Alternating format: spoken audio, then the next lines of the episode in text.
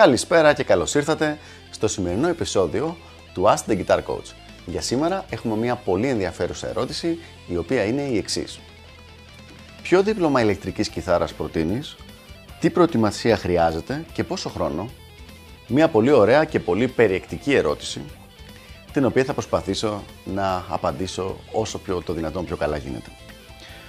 Λοιπόν, το δίπλωμα το οποίο προτείνω εγώ είναι το δίπλωμα του London College of Music, το γνωστό και ως RGT.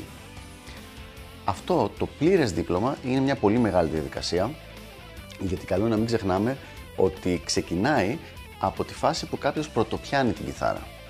Υπάρχουν λοιπόν 8 grades, τα οποία συν ένα προπαρασκευαστικό, δηλαδή προπαρασκευαστικό, grade 1, 2, 3, 4, 5, 6, 7, 8 και μετά τα grade τα πανεπιστημιακά, που είναι διπλώμα 1, διπλώμα 2 και διπλώμα 3.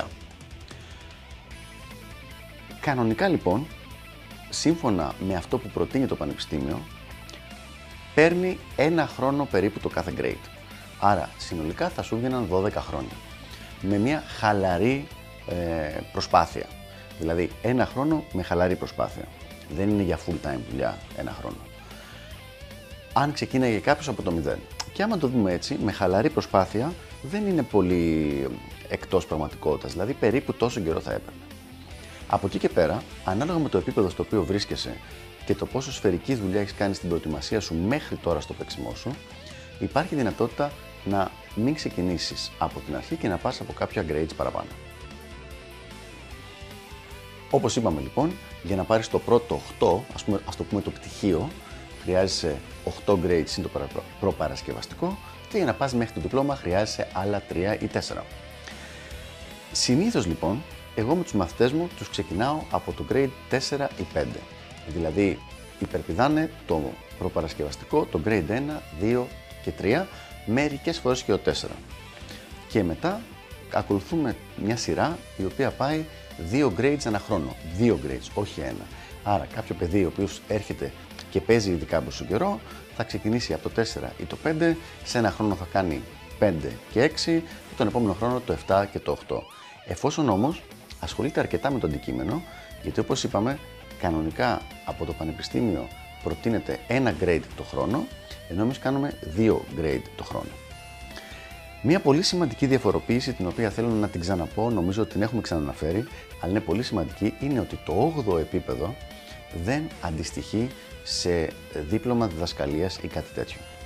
Το 8ο επίπεδο αντιστοιχεί στις εισαγωγικές εξετάσεις που δίνει κάποιος άνθρωπος για να μπει σε ένα πανεπιστήμιο.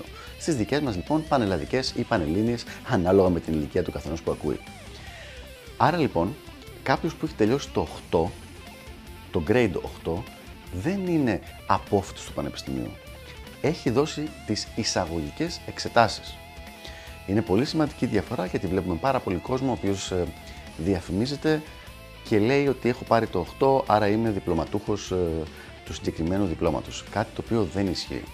Για να είσαι διπλωματούχος πρέπει να έχεις πάρει το 3ο διπλώμα, το οποίο αντιστοιχεί στο τέλος των πανεπιστημιακών σπουδών πριν τα μεταπτυχιακά. Αλλά στο τέλος των πανεπιστημιακών σπουδών.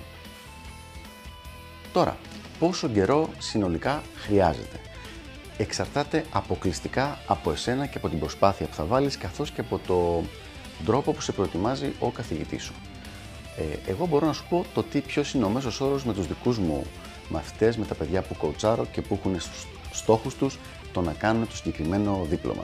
Αλλά και πάλι αυτό είναι πολύ προσωπικό. Όπως είπα, εξαρτάται και από σένα και από το τωρινό σου επίπεδο, από την προσπάθεια που θα βάλεις, όπως σίγουρα και από το coaching το οποίο έχεις, και ποσοτικά και ποιοτικά. Η συντριπτική πλειοψηφία των μαθητών μου τελειώνουν το grade 8 στα 2,5 χρόνια και το διπλώμα στα 5. Μιλάμε για παιδιά οι οποίοι ασχολούνται αρκετά σοβαρά με το αντικείμενο, δεν το έχουν πει ότι ναι μωρέ εντάξει, εγώ θα παίζω κιθάρα και όταν γίνω καλύτερος θα δώσω και εξετάσεις. Όχι έτσι, προετοιμασία για τις εξετάσεις, αλλά περίπου εκεί είναι. Δηλαδή 2,5 με ίσως 3 χρόνια για να ξεμπερδέψουν με το 8ο επίπεδο και μετά συνολικά 5, όχι άλλα 5, συνολικά 5 για να πάρουν και το διπλώμα.